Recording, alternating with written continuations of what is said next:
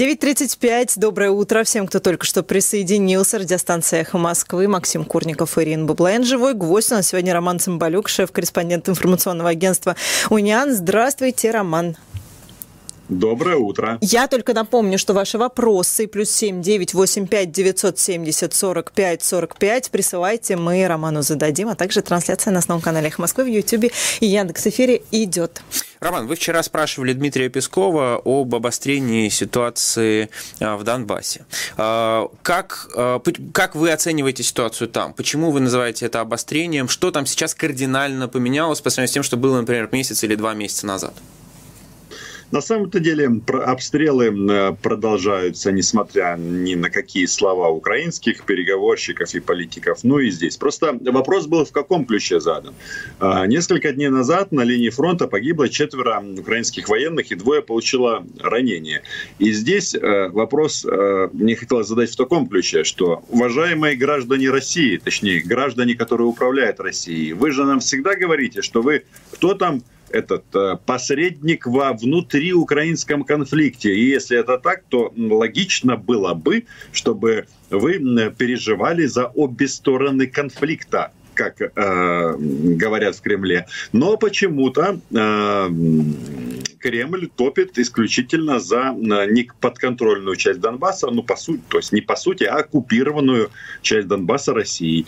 И мы услышали то, что услышали, что вы сами виноваты, украинцы, что это вы обостряете ситуацию, и в результате гибнут ваши солдаты. Просто тут так устроено, что потери э, Украины никто никогда не скрывает, а потери той стороны, соответственно, но официально каждые сутки никто не, не объявляет. Поэтому вот такие тут нюансы. Да, Роман, но тут ведь Россия не единственный посредник для разрешения этого конфликта. Есть еще и Франция, есть еще и Германия. И вот вы вчера как раз обратили внимание на то, что Россия, Франция и Германия будут говорить о Донбассе без представителя украинского, без, без президента Украины. Насколько для, для Украины это тревожный какой-то знак? Или это, наоборот, может быть, вселяет некоторую надежду на какое-то разрешение ситуации? Максим, вы, наверное, меня все-таки некорректно услышали, но я вас поправлю. Давайте. Дело в том, что Россия не является посредником в данном конфликте.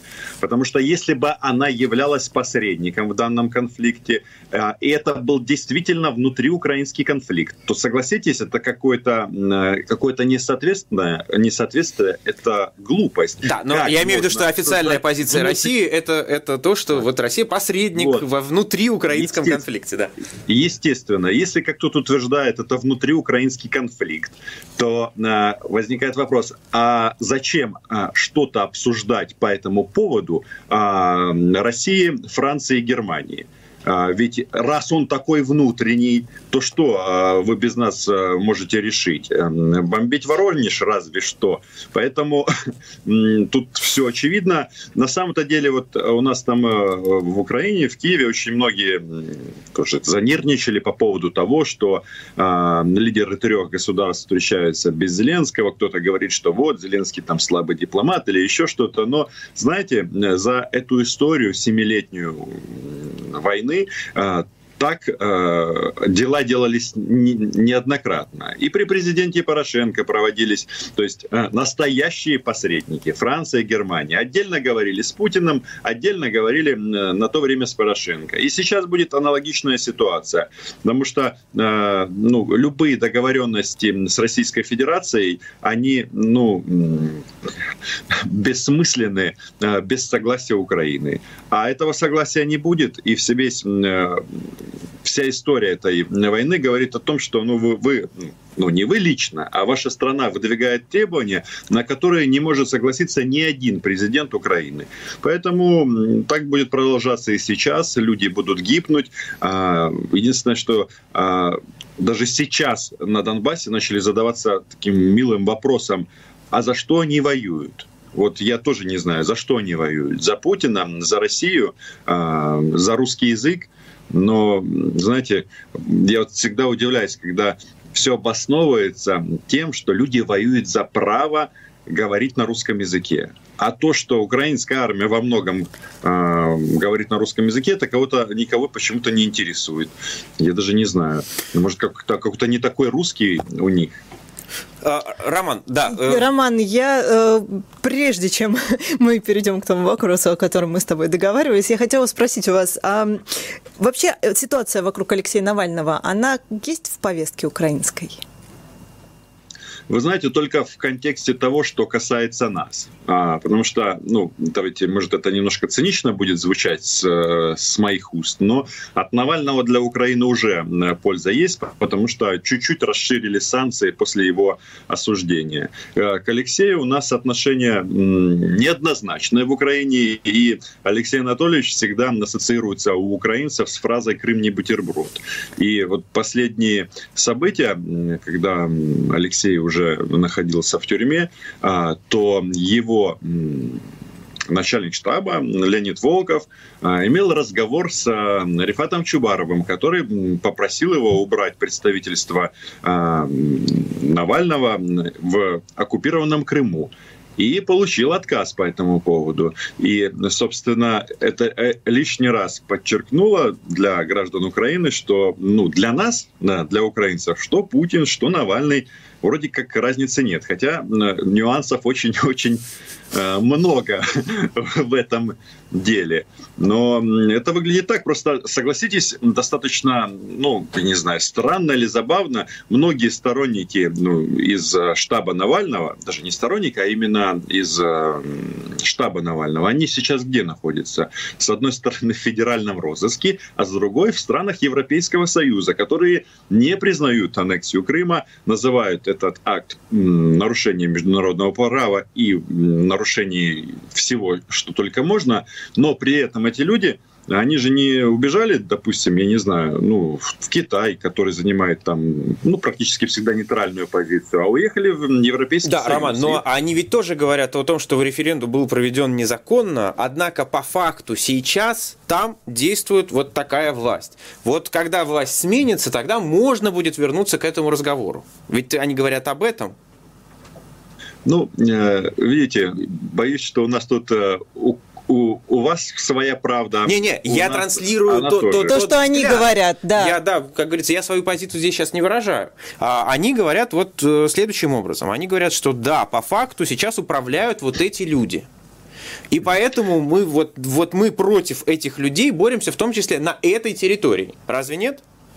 А, мы воспринимаем это немножечко по-другому. Если... А... так называемая российская оппозиция открывает свои представительства на оккупированных украинских территориях. Это, кстати, касается не только Крыма.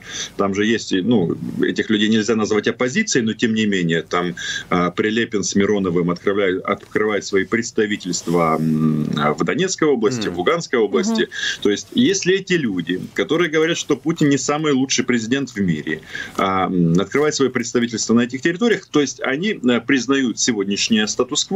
И, опять же, с точки зрения киевских холмов, ничем не отличаются от Владимира Владимировича. А вот это такое ну, вот однозначное восприятие в украинском обществе? Или все-таки есть какие-то разные группы, которые по-разному на эту тему высказываются? Ой, у нас многоголосица всегда, это наша национальная. Но я вам скажу так, когда было объявлено о возвращении Алексея Навального, это тоже была у нас топ-новость, ага. чтобы вы понимали. И мы с большим удовольствием спорили друг с другом, а важно ли это событие для Украины или нет. И я тоже, когда высказывал свое мнение по этому поводу, всегда говорил, что Алексей Навальный при всех его там нюансах, Крым не бутерброде, а ему не отдать, нельзя его не уважать за мужество, потому что он прекрасно понимал, куда он едет. Ну, мне кажется, это его все-таки характеризует как настоящего бойца, который рискнул своей жизнью, и сейчас это становится еще более очевидным. А с другой стороны, гипотетический приход Навального к власти — это же окно возможностей для всех, в том числе для Украины. То есть мы понимаем, что с Крымом, ну, для меня это очевидно, будет, будут нюансы с деоккупацией. А, например, прекращение войны на Донбассе – это практически э, реальная, абсолютная реальность. И я ни разу не слышал, чтобы Алексей Анатольевич говорил, что Донбасс наш, мы там будем защищать русскоязычных. И вот этот весь пропагандистский бред, который несется, э, опять же, уже восьмой год с экранов российских телевизоров государственных. То есть, э, напомню, что, опять же, при всех вот этих вот дискуссиях наших, официальная позиция украинского государства: мы, Украина, в лице МИД Украины, требуем освобождения Навального, требуем справедливости и считаем, что сначала Навального должны выпустить, а потом мы будем разбираться, чей Крым. Знаете, ощущение, в... что права человека выше всего. Наши слушатели, Роман, с вами спорят. Все практически в один голос и говорят: но какая глупость убрать штабы ФБК из Крыма, чтобы штабы тех, кто борется с российской властью. Ну как так можно? Знаете, Сергей Пархоменко большой пост по этому поводу написал. Он попытался выяснить, а есть ли какая-то политическая борьба, то есть ни в коем случае не военная, ни какая-то там подрывная, партизанская, что называется, а вот просто политическая борьба на уровне заявлений, на уровне какой-то э, агитации э, по поводу того, чтобы поставить этот вопрос о Крыме, да, э, в украинском обществе, а уж тем более там на месте. И как-то, судя по всему, нет. По крайней мере, на месте ничего такого нет. Слушайте, вы говорите о, о Крыме непосредственно. Конечно. Ну, Максим, а кто поставит этот вопрос? У вас для тех, кто поставит этот вопрос, предусмотрена уголовная ответственность. В прямом смысле этого слова. Сколько? Это называется нарушение Конституции Российской Федерации. Так точно. Это да. Призывы к отчуждению частей Российской Федерации. И, кстати, обратите внимание, как Дмитрий Песков изящно об этом вам напомнил. Говорит, просто в, в украинском Крыму можно было об этом говорить, а у нас это запрещено законом. Вот в этом просто все и дело. Да, это был прекрасный диалог восемнадцатого марта, когда да. я спросил у Дмитрия Пескова: скажите, а если в каком-то российском регионе какая-то группа людей, вооруженных или невооруженных, объявит о том, что они будут проводить референдум о выходе из состава России. Ну, мы же мы все понимаем, чем это закончится. Ну, будут бомбить в прямом смысле это слово. Ну, историю современной России мы все знаем, и то, что происходило в Чечне, и это, это же война была за что? В том числе показать всем остальным, что, ребят, если вы думаете, что империя или Россия настолько ослабела, что вы все разбежитесь, то это не так.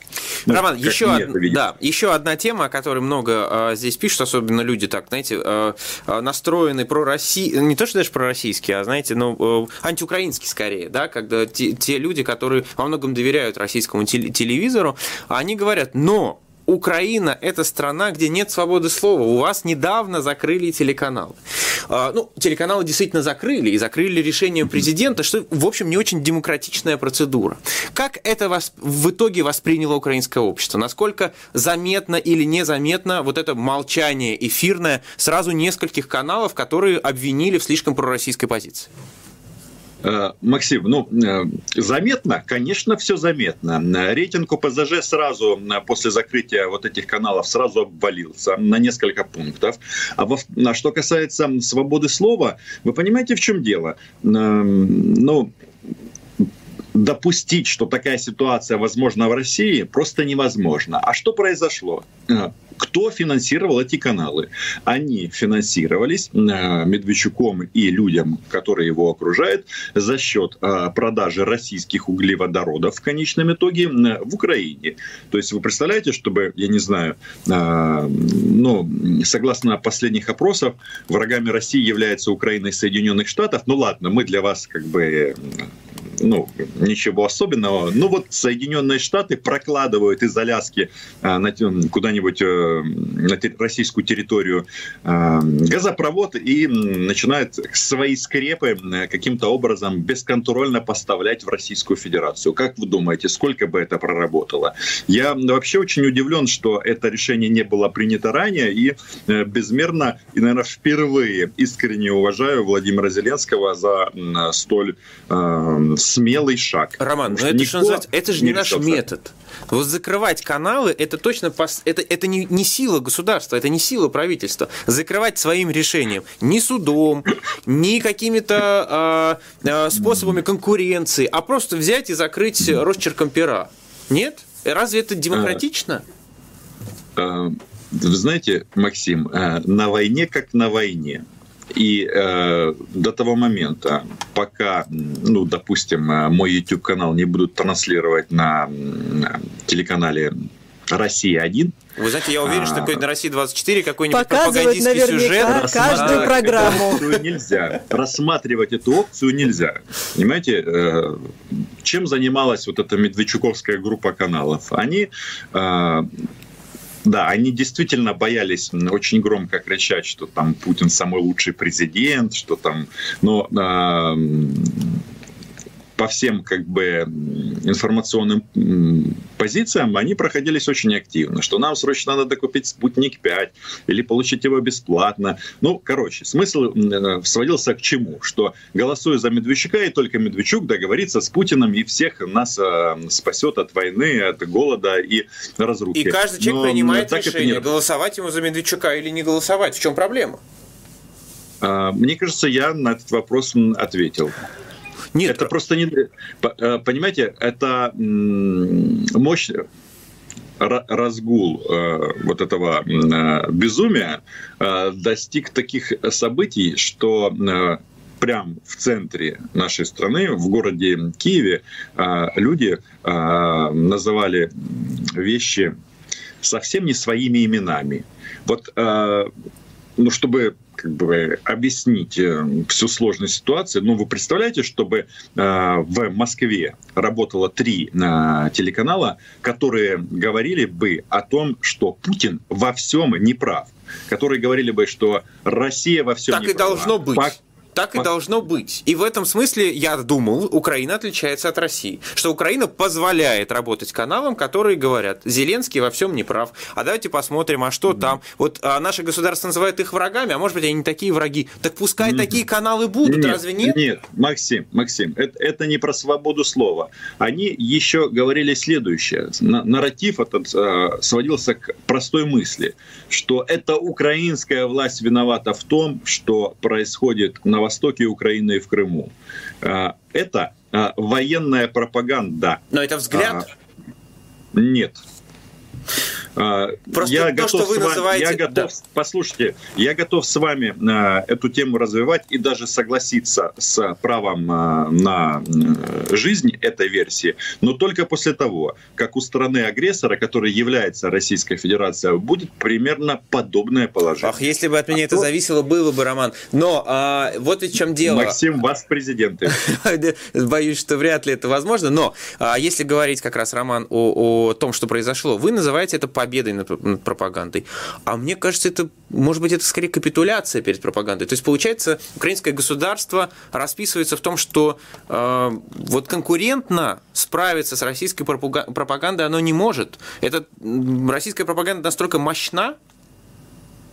Во-первых, российская пропаганда настолько, настолько мощна, и это, мне кажется, признают уже все, не только в Украине. И посмотрите заявления там, в тех же э, странах Европейского Союза, Соединенные Штаты. В этом плане, мне кажется, у России есть чему поучиться, потому что у вас, кажется, я не знаю, ну не у Левитана, очевидно, научились, но э, навыки отточены очень и очень круто. Но я должен вас успокоить, что у нас остались пророссийские каналы, пророссийские сайты. Все это у нас есть. Ну, пока такой стопроцентно это один канал. Может быть, мы его как раз и оставили. А я потом скажу, может быть, мы его закроем следующим. Я боялся, что вы скажете. Да. Мне кажется, если бы хотели, то рубанули сразу. Но оставили его для демонстрации того, что Украина не Россия. Есть у нас и пророссийские каналы. То есть там люди в в открытую несут, что у нас гражданская война, например. Это при том, что сам Владимир Владимирович как бы нас постоянно подталкивает к тому, что она какая-то очень странная с российской армией, куча всего российского. И самое главное, видите, вот восьмой год пошел, и участники этих мероприятий со стороны России, они почему-то все разговорились. Тот же Гиркин и масса других людей, которые постоянно говорят о, о том, что все делали российские кураторы, о том, что это... То есть война велась и ведется российским государством. Поэтому, ну, вот так. Я напомню, что мы говорим с Романом Цимбалюком, который шеф, является шеф-корреспондентом информационного агентства «УНИАН». У нас осталась буквально одна минута. Я предлагаю такую кольцевую композицию сделать, Роман. Любой замороженный конфликт все равно, конечно, уносит жизни чуть ли не каждый день. Это понятно. Но он заморожен, пока не ведутся крупномасштабные какие-то действия. По ощущениям вот украинских медиа, по вашим ощущениям, он продолжает оставаться замороженным или есть какие-то тревожные тенденции к разморозке его? Он точно не замороженный. Только со стороны Украины в этом году десятки погибших. Так, на секундочку. Можно его, ну, наверное, если... политологическими терминами пользоваться, сказать, что он примороженный, потому что никто никуда не наступает и не, и не отступает, и идет эта позиционная окопная война, но этот конфликт России нужен для того, чтобы иметь рычаг давления на официальный Киев, независимо от фамилии президента. И так будет продолжаться еще долго. Роман Цимбалюк был в нашем эфире. Спасибо, Роман.